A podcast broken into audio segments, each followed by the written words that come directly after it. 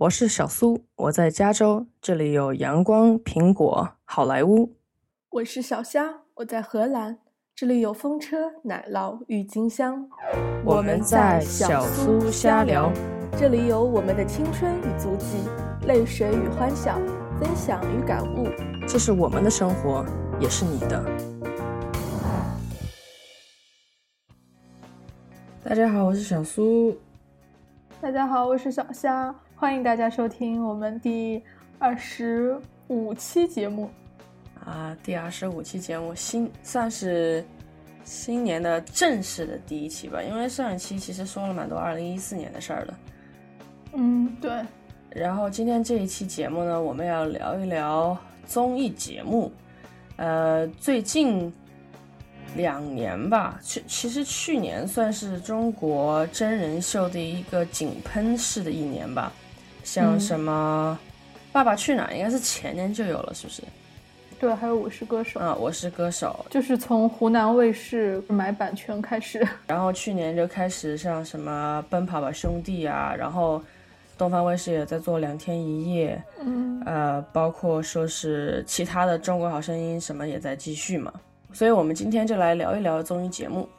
那现在最热门的综艺节目的一个类别就是真人秀。嗯，对。小虾最近看的真人秀大概有哪些？就常看的吧，自己。一个是关于美食类的，就是会看《Master Chef》顶级厨师，嗯，还有《极速前进》，嗯，然后就是韩国的一系列真人秀。啊，那么，那么真人秀这个在英文里面是说 reality television shows，所以他说的是一种类别，嗯。Wikipedia 给的解释就是说，它是会在无剧本，呃，完全是嗯记录真实发生的事情，呃，并且应该是基本上没有任何公众人物的一个阵容。嗯，在欧美算是真人秀。那么，电视历史上的第一个真人秀其实是荷兰人发明的，你知道吗？不知道，因为荷兰人就是他们在很多综艺节目和真人秀方面是属于鼻祖型的。这个国家它本身的电视节目的氛围会非常好。还是我还是感觉，因为荷兰人比较崇尚自由吧，而且荷兰人一直以来经商头脑都是比较厉害的。那电视历史上的第一个呃真人秀是荷兰的，我不知道这个单词应该是一个荷兰语还是什么，是 Number。Twenty eight 是一九九一年就就有了，然后是把一群陌生人放在一起，然后记录他们之间的交流。嗯，应该其实在此之前，应该多多少少的就会有很多呃类似的节目吧。我估计他那个算是第一个真人秀，可能是完全的，嗯，这个 public unknown cast，就是说全部是呃大街上。找到人，然后是完全没有任何的脚本啊什么的。嗯，嗯，然后我在百度百科上看到一个比较有意思的是，这个真人秀的起起源是二战的时候，你知道吗？嗯，那个时候就有了吗？对，然后他是那个百度百科上面直接说的就是，嗯，根据盟军在希特勒最后长生的城堡发现的文件和录音带中的记录。从一九四五年开始，希特勒在一些公共场所设置大屏幕，将电视画面传输到公共的荧幕上，然后就是街街道上的民众，就是洗衣店的家庭主妇也能收看。那这他们放的节目呢，就包括就很有很多种，其中呢还包括了一些真人秀节目，啊，其中一档节目叫做《家庭历险记》，啊，与德国人的一晚。然后就是记录了一对德国嗯雅利安族年轻夫妇的全部生活，为其他德国公众做榜样。然后另外一个另外一个真人就是 quote 就是 quote 的真人秀吧，是播放对背叛纳粹人的执行死刑的电影。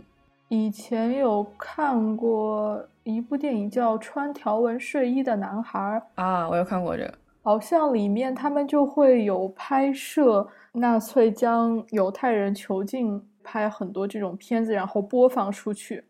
我觉得那个也算是一种真人秀吧，只不过是他们编辑过了，把整个监狱塑造成一种非常美好的景象。嗯，就是说你可以在里面非常好的生活，就呃吃穿什么都能得到保障，然后包括运动比赛、游戏类的东西，就是把整个监狱的生活描述的非常好。啊，因为那种其实给我感觉会有一点点像纪录片。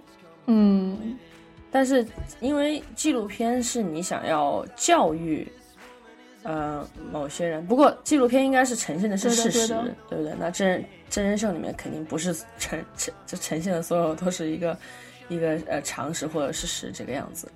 对对，真人秀毕竟它还是带有一定娱乐性质或者是综艺性质的东西在里面。对。对，然后到了后期，到了一九，就因为我们刚刚说的第一个真正是在在欧美综艺历史上比较承认的是荷兰人说的那个，然后到了九零后面的时候，然后包括二两千年初期，嗯，上历史课的呃美老师说过特别让我印象深刻的一句话是说。美国现在只生产一种东西，真人秀，就是 entertainment 娱乐，对娱乐。你包括整个好莱坞的产业，包括它的唱片产业，你看到什么 Justin Bieber 或者是 Ryan Gosling 这些明星，他们都是加拿大人呢，但是他们全部都是在美国来发展他们的事业。那包括现在所有的这种电影的风向标的导向的什么电影，嗯，颁奖典礼、奥斯卡什么的，基基基本上还是在。以美国娱乐文化价值为导向的一个，嗯，一个趋向吧，还是，就是两千年初期，以九零年后期，就美国这边就越来越多的这种，呃，真人秀就出现了，像非常非常著名的《幸存者》呀什么的。嗯，我记得我小时候，当时武汉。教育电视台会一直转播美国的一些真人秀，应该是属于比较早期的极速前进吧。但是都是会为了得到一个奖金，然后你要去挑战，比如说在水中憋气，或者是说吃一些虫子、昆虫这一类。我我也看过这个，是不是在一个古古堡里面什么之类的？对的对的，然后最后你可以找到金币。嗯，我也看过这个，然后。我第一次接触到真正的美国的综综艺的这个真人秀，应该是一个叫《学徒》的，嗯，那个讲的是说一个美国的呃非常有名的非常有名的地产商，我忘了他叫什么名字了。他在他在纽约确实是有好几栋楼，然后我当时经过的时候还想，哎，这不就是那个谁谁谁吗？他就是呃请每他每一季会设一个。创业基金吧，什么之类的啊？它是不是也叫飞黄腾达？对对对对也叫飞黄腾达啊！我看过这个，嗯，然后就是呃，会你就是选筛选很多人出来嘛，然后先把你们分成 team，先 team 和 team 之间做对决，然后最后才是个人赛，然后最后赢了这个人可以拿到一部分创业基金。嗯，其实中国早期也模仿过这样一个一个一个形式，嗯。所以真人秀的核心的东西都是在围绕着人，对不对？所有的这些都是基础在人身上。那小夏，你觉得综艺真人秀的话，对你来说是怎么样的一个看点？最大的看点是什么？嗯，就是看内心战，因为我个人会比较喜欢看带有一些竞赛类，就包括你刚刚说的学徒这种，或者是像我也看。顶级厨师，天桥风云。那这个时候，其实真人秀里面会有很多单独镜头给到参赛者，然后会有一些采访。那我最喜欢看的就是这些采访中他们的互骂，对对彼此的评价，或者是说那种，就是你可以看到非常有的，虽然他们的语言会比较夸张，可能你知道他们是为了真人秀才刻意这么说的，但是你也知道这是非常真实的想法。嗯，所以就会觉得特别有意思。嗯，真人秀确实追求的就是各种人物之间的冲突啊，各种嗯撕那什么大战呢什么的。嗯，然后但是现在国内的真人秀基本上，嗯，其实我觉得有一点违背真人秀的初衷了，因为基本上都是在靠明星撑。对，嗯，就是我不知道，其实明星做真人秀也有一个好处，就是说他们本身娱乐性就比较强。嗯嗯，像韩国那些综艺节目也基本上都是嗯韩流明星为主嘛，对不对也也嗯很少是有那种全平民化的节目出来。呃，可能在亚洲的文化当中，明星还是在社会地位上是比较稍微高一些的一个。对，但是呃，我觉得中国和韩国做综艺节目，就是做真人秀，最大的不同是，中国很多主持人或者是明星，他们会觉得这个节目是因为我他才红的，嗯。我如果不做就不会有这个节目，或者是说我才是吸引大家的关键。但是可能在韩国的话，更多的是大家可能会因为这个节目而喜欢这个明星，或者是喜欢这些主持人。嗯可能他们对待节目的态度不太一样吧。我觉得也有可能是中国就是综艺节目类的竞争其实并不是那么激烈。对，对，因为像美国他们这种全都是靠收视率的嘛，就跟美剧一样，如果你收视率不好，你肯定就被砍掉。嗯，那在国内的话，嗯，基本上还是以，其实现在是一个好的趋势，嗯，因为以前是一个团队，就比如说电视剧是一个团队制作出完整的一个剧集，然后你再卖，对不对？对。现在如果是以你自己电视台来做的话，你自己电视台觉得不不赚钱，你肯定就要砍掉啊，你肯定就不会继就一直在撑下去了，对不对？对，所以其实这是一个好的良性的一个一个方向。嗯，但是呃，如果你请太多明星的话呢，难免会有一点点放不开。虽然他们之间可能也挺会演戏的，挺会对对对，挺毕竟有偶像包袱。对，但是但是会有偶像包袱了，像、嗯像什么呃，像《爸爸去哪儿》他们那些爸爸们，每天都是是吧，就照镜子都要狂照很久。对对对，而且互相之间，因为如果是普通人的话，互相之间的抨击不会那么手呃嘴下留情了，对就是直接 F word 或 B word 直接就对的对的，开骂，因为反正人生的后半生可能也不太可能见得到了吧，嗯，而且他们是真的是为了钱呢。基本上像他们这种美国综艺节目都是一个一百万美元吧，一百万美元为这个奖金的。对，那最然后还有各种帮你，比如说像顶级厨师，他会帮你出你的料理书，然后还会嗯帮你开餐馆，嗯包括有的会为设计师，嗯，帮你开一个新的店，就是真的是感觉是可以灰姑娘变成公主的这种。对对，这种综艺节目一般来说参加的人肯定都是有对那个奖金可以就第一集开始就说我就是为了那一百万来的，就是会非常非常，即使是他们在生活中也是嗯非常有身份啊，或者说呃家庭条件不错的人。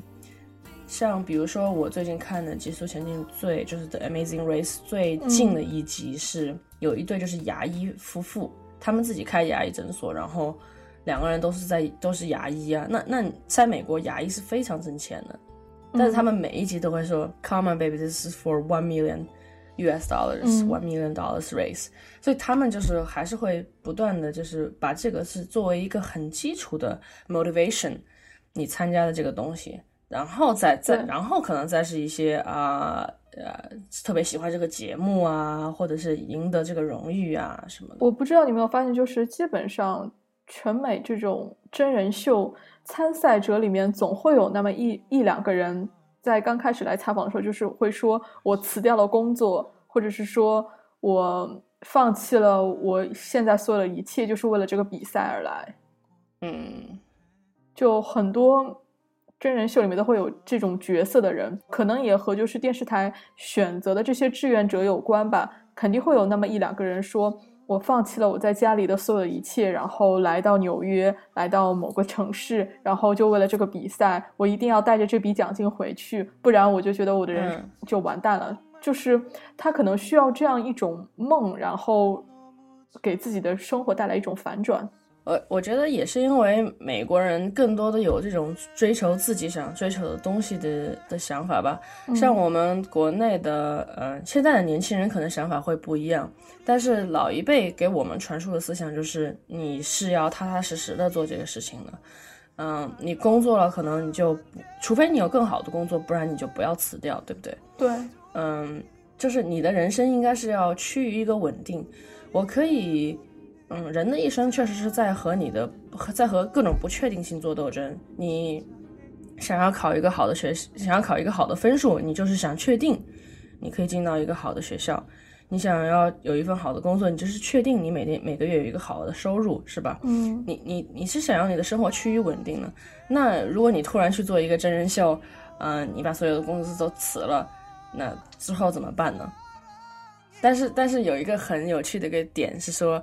呃，因为我之前有一个同事，嗯，是在那个，他是参加过真人秀，他是参加过 Survivor 幸存者啊。对，因为有一次我要跟他发邮件，然后啊，我就跟同其另外一个同事聊到他，然后那个同事说啊，你知不知道他曾经参加过 Survivor？说啊，真的吗？因为我有一阵子挺挺喜欢看 Survivor。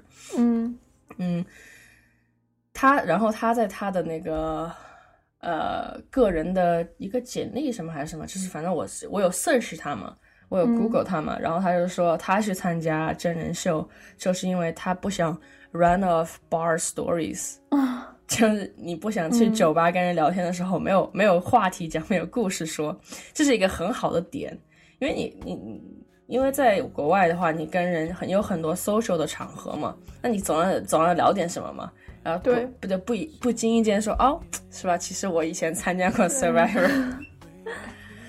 嗯，其实倒是这些东西都是都是很有很有趣的。但是，嗯，像嗯，就比如说你刚才说的那些，就是每一季他们可能会有一个人，就是啊背背离了所有的东西来来参加这个节目，嗯。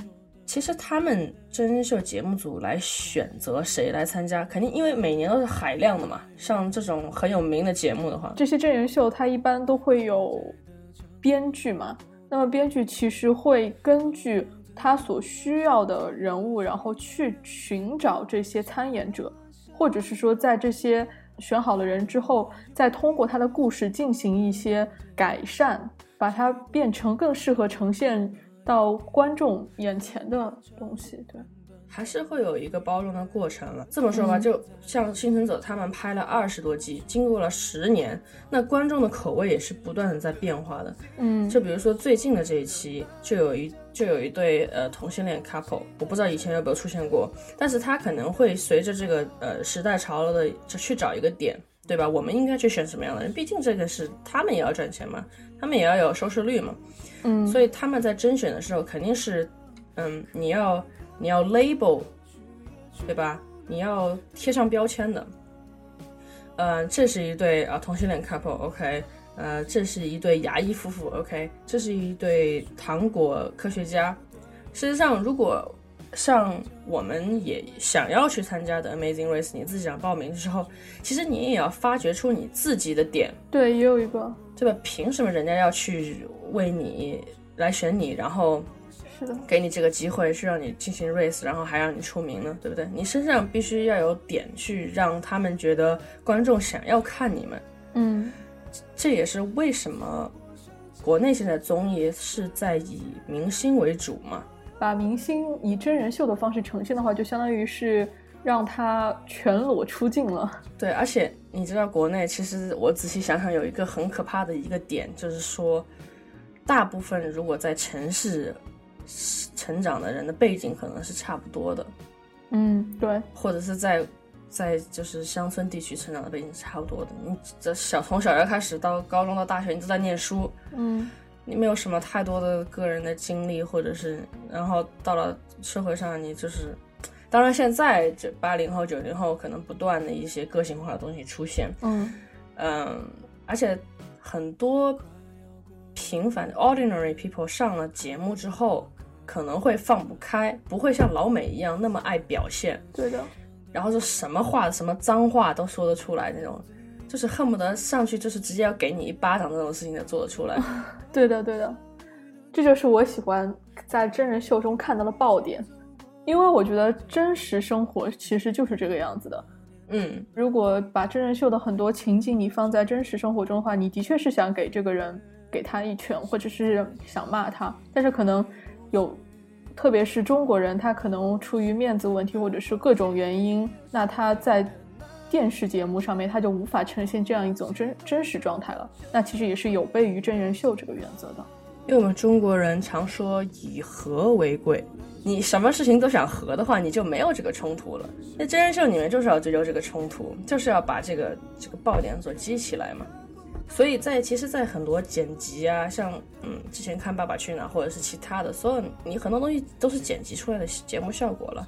它需要那个冲突，可能两个小孩之间也没有什么，但他需要那个冲突去引发论点。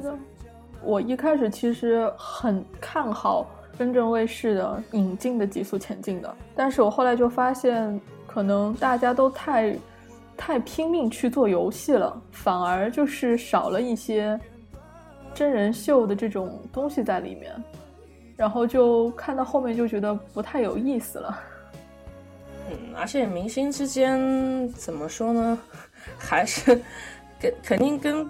即使是没有见面过的明星，他们以后还是会想会不会有工作上的，就不可能把不可能把爱恨真名都写在脸上嘛。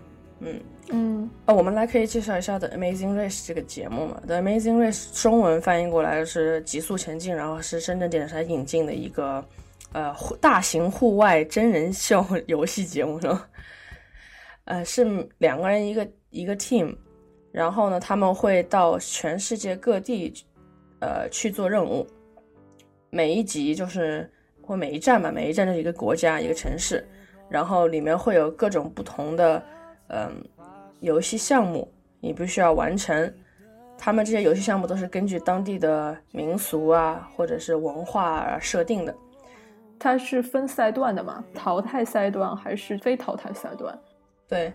中国版的《极速前进》是其实阵容还是很强大的，像什么李小鹏夫妇啊、钟汉良啊，然后陈小春、郑伊健啊什么，而且他们也找到点，就是你看陈郑伊健和陈小春是很多年的好兄弟啦，然后李小鹏是呃夫妻嘛，对，然后钟汉良还请到他的妹妹，他妹妹兄妹，妹妹是消防员，特别厉害，对的，很很很酷的，嗯。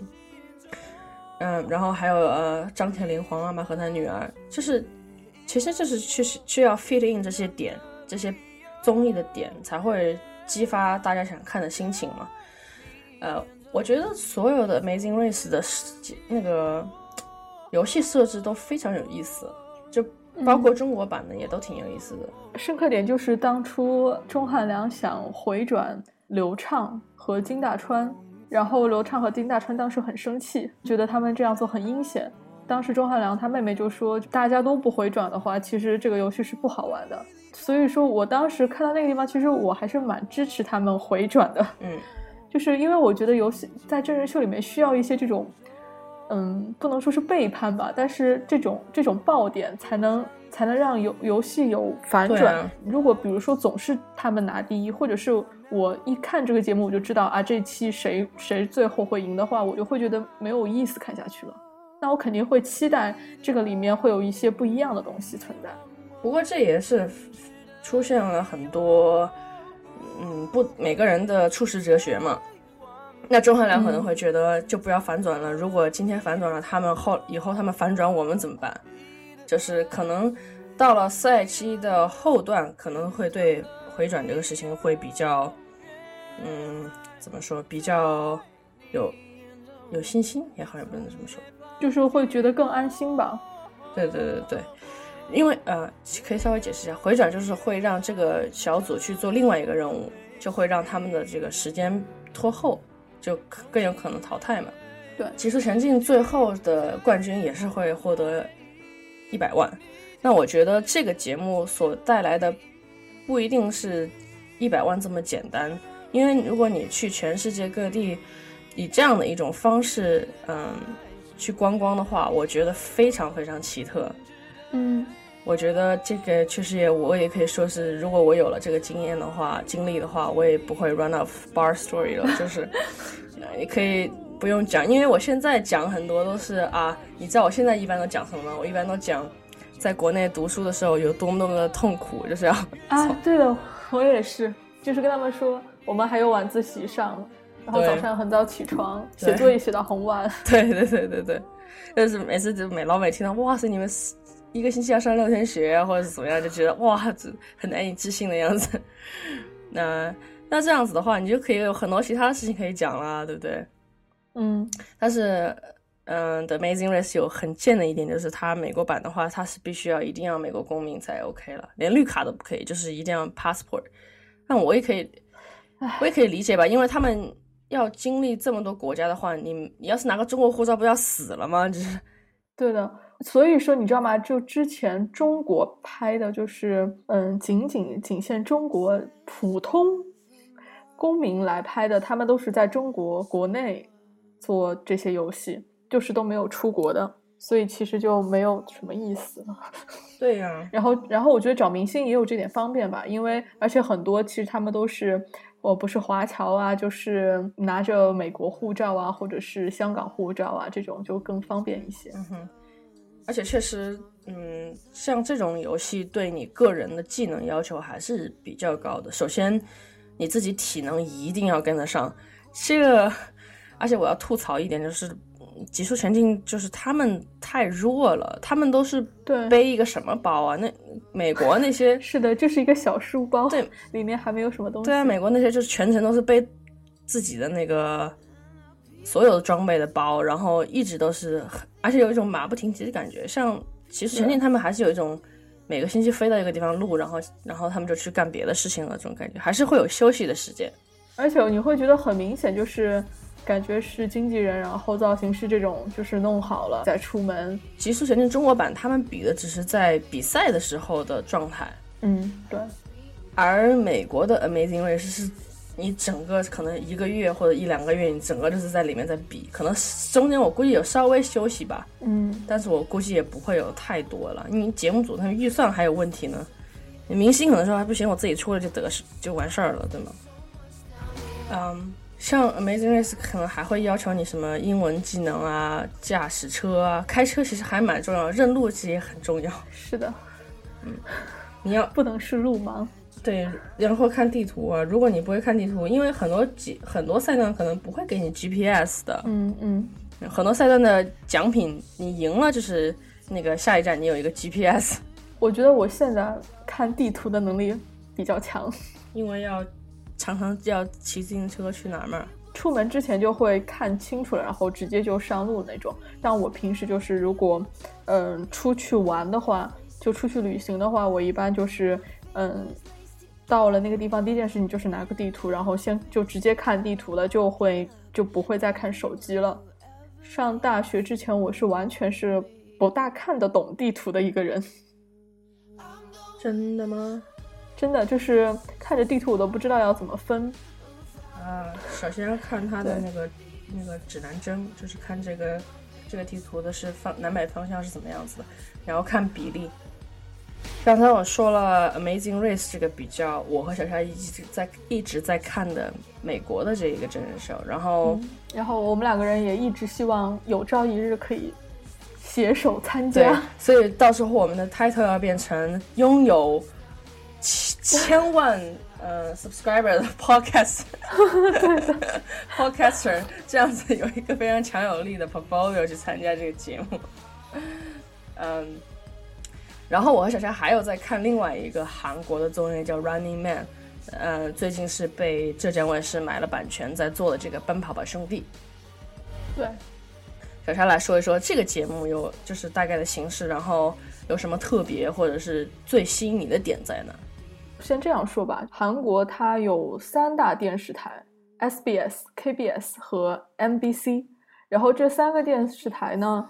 就是同一时段的综艺节目是会相互竞争的，就比如说像，嗯，像在国内，可能我播《快乐大本营》的时候会有《非诚勿扰》，那么这两个节目就会有竞争关系。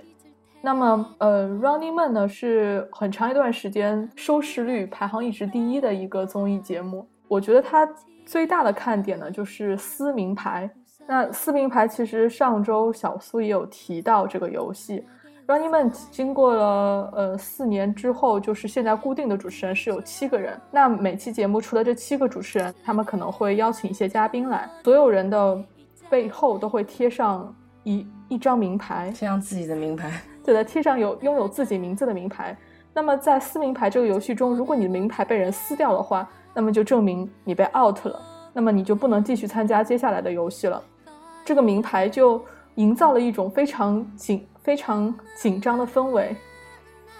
所有的你会感觉所所有的人都视名牌为生命一样的保护着，所以它所有的游戏环节都是围绕这个名牌来设置的。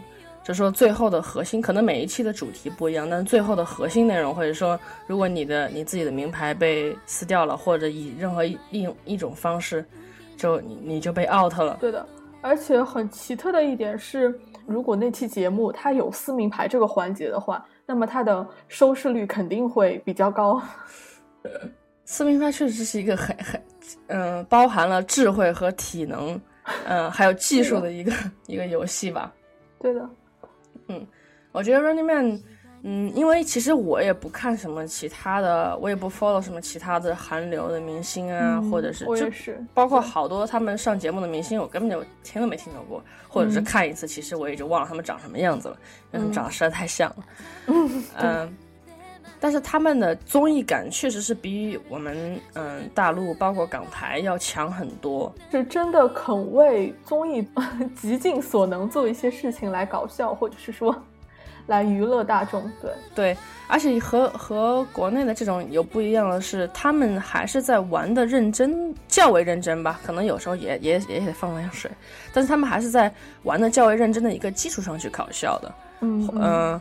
我不太喜欢《奔跑吧兄弟》，有一些时候就是他们就是单纯为了搞笑而搞笑，对对，然后为了游戏而游戏，对，就有点，其实这是一个很交叉的一个过程的，或者是很融为一体的一个过程的。你只有在把游戏玩认真的基础上去搞笑，观众才会嗯真的觉得这个是一个很自然的节目，不然的话，你们像他们演员，你们本身。职责就是要娱乐我们呢，你们拿的钱就是要给我们带来欢欢欢乐啊，对不对？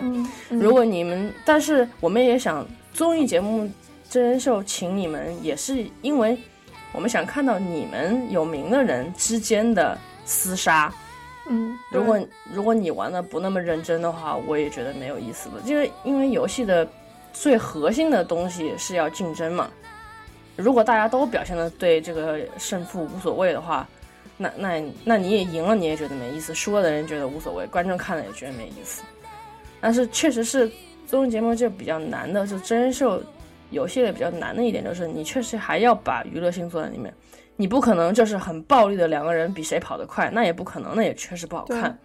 对对吧？而且我觉得在综艺节目里面还有一个很重要一点就是。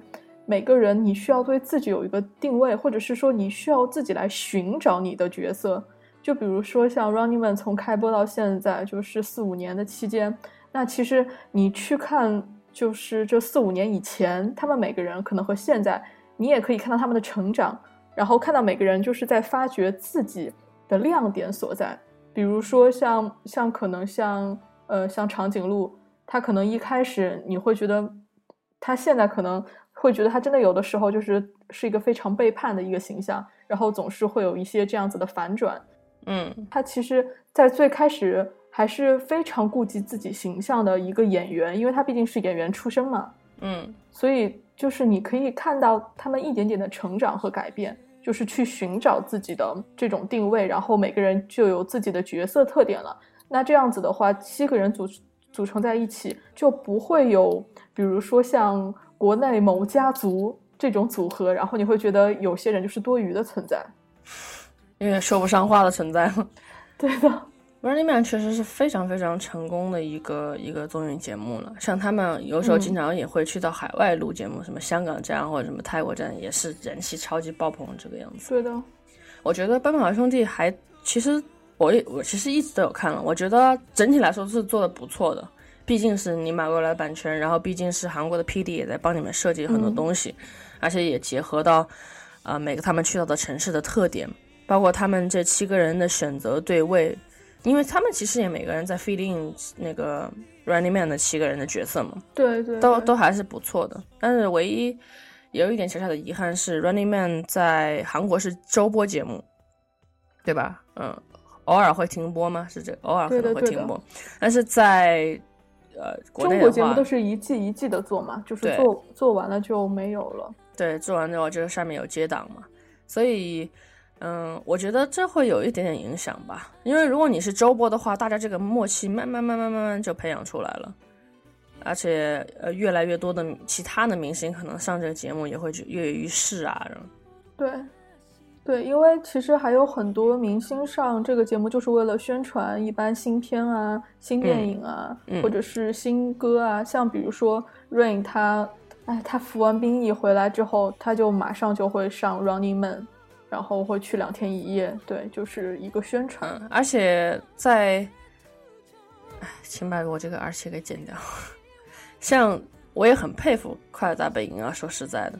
就是他们确实是每周坚持了十多年呢，对对对，真的是快二十年了吧？我觉得就是从很小开始看，对的。有很大一个问题就是说，是户外节目，那个花钱真的太多了，而且不像韩国，韩国艺人他们其实挣的还蛮少的，薪酬应该不多。那你在国内，像传说他们请黑人都是一两百万。不可能到不了一两百万的几十万至少有吧？那你要做成周播的话，得花多少钱呢？确实是也也做不起吧。嗯，就像是《快乐大本营》这种室内的这种综艺节目的话，就是也是需要一些改革的吧。嗯，不管是人的阵容或者是各方面，因为我觉得可能在湖南卫视里面的确没有什么其他的节目和《快乐大本营》竞争了，因为也不可能在同一时段一起播嘛。但是我就觉得，就是你不能因为没有这种竞争而就有点苟延残喘的这个感觉了。对，其实现在还是完了，我这样会不会会不会被骂？现在还是在靠他们主持的阵容在撑嘛。如果说把他们核心的三个人换掉，当然最近几年可能还是在着力的，是不是在捧一下呃杜海涛或者吴昕？但如果把他们核心三个人换掉，我觉得可能很多。节目的点其实就没有了，嗯，对对，啊，包括 Running Man 其实也是了，就是主持人在里面是一个很重要的角色了。但是快乐大本营，你要说他想要真的说转型成什么样的节目，还还挺难的。我觉得会比较担心他们主持人的变换大于大于他们节目本身。我是觉得快乐大本营就是主持人的感觉比较假。也不能说他没有，并不是在为这个节目而主持吧，但是就是谈吐或者是各方面就感觉不是那么尽心尽力的感觉吧？为什么你会有这么有例子吗？比如说，呃，有的时候，呃，像何炅或者是谢娜，就感觉是在有意的去不合时宜的制造一些笑点，或者是说想挽救一些冷场。那么在这个转换过程中，就会有一些就会看的不太自在的东西啊。其实我本来我小时候真的是《快乐大本营》的忠实粉丝，我从李湘那个时候就开始看了。那个时候谢娜只是在里面客串的一个小角色。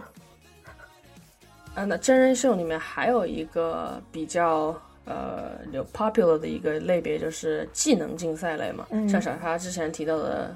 Master Chef 对不对？中国其实也有顶级厨师，真的吗？真的，我东方卫视出的，我我之前超级喜欢看的，哦，蛮不错的，你可以去看一下，蛮不错的，有两三季吧。然后里面有一个毒蛇叫刘亦凡，哇，真的超级毒舌，就是他就直接就是吃了一口人家先生做的菜，这是什么垃圾，砰就丢垃，就是就是扔到垃圾桶里面去了。我就是因为呃，也是因为看美国和。和澳大利亚的嘛，就是对，就很多恶评，就是有的时候真的就是觉得你这做的就像屎一样的东西，怎么吃得下去？对，中国版的你可以看大家做中国菜嘛，也比较有意思一点。嗯，对对对，而且 Master Chef 还有少少年版啊，Master Chef Junior。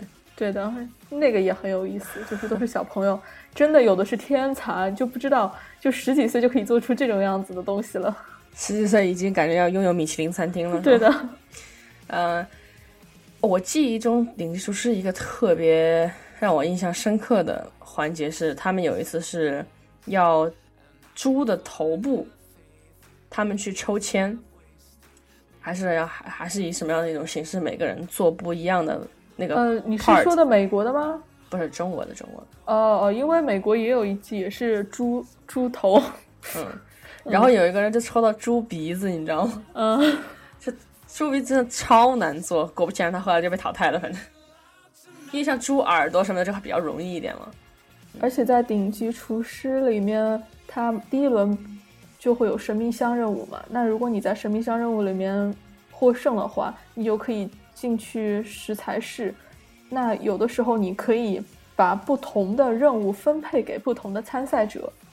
这个时候的话。你是可以就是根据那个人的弱点，然后分配给他一些东西，就是可以可以干掉你的竞争对手的一个非常好的方式吧。就是比如说我，就是比如说我知道小虾特别不擅长做羊肉，我就给他选一个羊肉。对的。哎，其实这就是呃呃，这这个也是耍手段，对的。对，就是就是撕逼的过程。OK。呃，然后还有一个我觉得比较有意思的节目是特效化妆师，虽然我没有怎么 follow，但是我觉得这个节目的 idea 会比较有意思。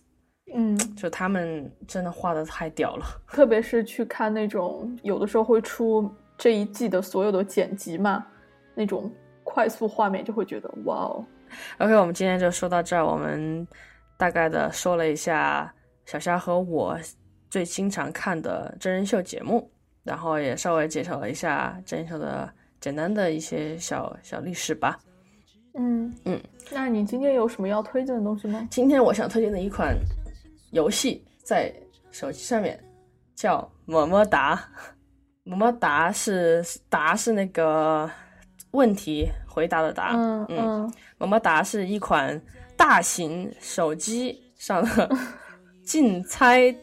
答就是什么竞猜答题游戏，就是它会有很多分类，嗯，什么就是生活大爆炸呀，就是比如它会有影视嘛，然后有各个剧嘛，来自星星的你呀，然后生活常识啊、地理啊、历史、世界历史啊、中国近现代史啊，我要去参加，嗯，然后你就可以去挑战嘛。然后最近它还有一个天梯模式，比较变态是它会 randomly 出来大概六七个。选那个 category，然后你的对手选一个，比如说他选了，哎，他们老喜欢选什么古剑奇谭或者什么魔兽世界什么的，我就崩溃了，我是一我什么都不知道，我只能乱猜，就真只能乱猜。然后我就我一一到我我就选什么英语单词啊或者体育类的之类的。然后他最后一题所有的所有不管是天梯模式还是正常模式，他最后一题都是双倍得分嘛。然后他最后一题就会 randomly 选择一个我们俩都没有选的，所以就这样相对来说可能比较公平一点吧，还蛮还蛮有意思的。那那这个的它有答题限制吗？什么意思？呃，答题时间限制啊，有有有，因为它是每一题是十秒。哦。如果你答的越快啊，Google 没时间 Google，没时间 Google，除非除非是有好多人跟你一起答这题。嗯。然后呃，它是十秒钟倒计时，你答的越快，分数越高。哦，知道了。嗯，还蛮有意思的，可以去试一试。叫么么哒。嗯嗯，什么么？么么么哒就是什么的么。嗯，好的。嗯。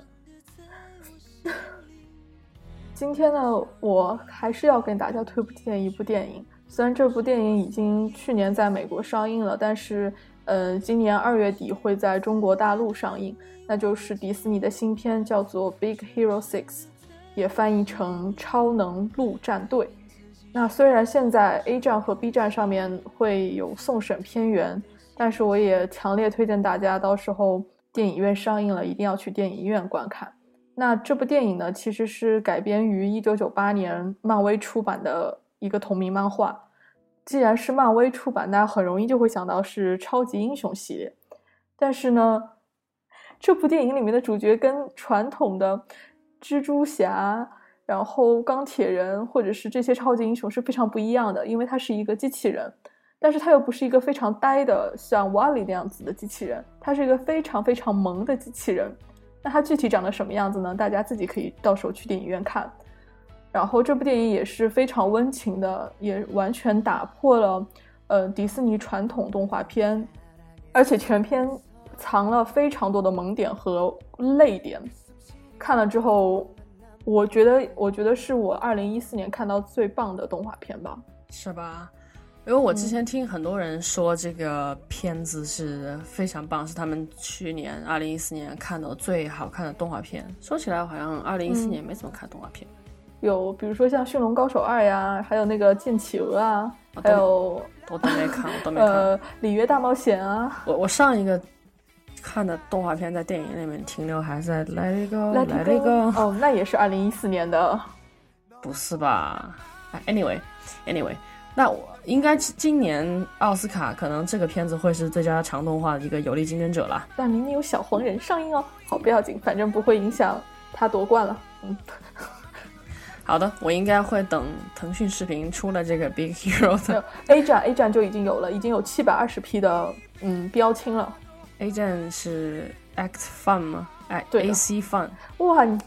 没有想到你也懂得我们宅文化，呃，大概了解一下。B 站是哔哩哔哩是吧？对的，对的。那么要一起跟我们么么哒哟，就是，呃，到时候可以把，你可以再直接用，在大家如果下载的话，可以直接再用那个我的微博名来挑战我，接接受任何 category 的挑战，除了什么古剑古剑奇谭、魔兽 魔兽争霸什么之类的。好，我就跟你挑战古剑奇谭，因为我看过哦啊，好吧。嗯，好，我会马上去下载么么哒的。好的，那么我们今天的节目就录到这里了，下期再见，么么哒。下次再见，么么哒。 너만 보인단 말이야. 널 사랑한단 말이야.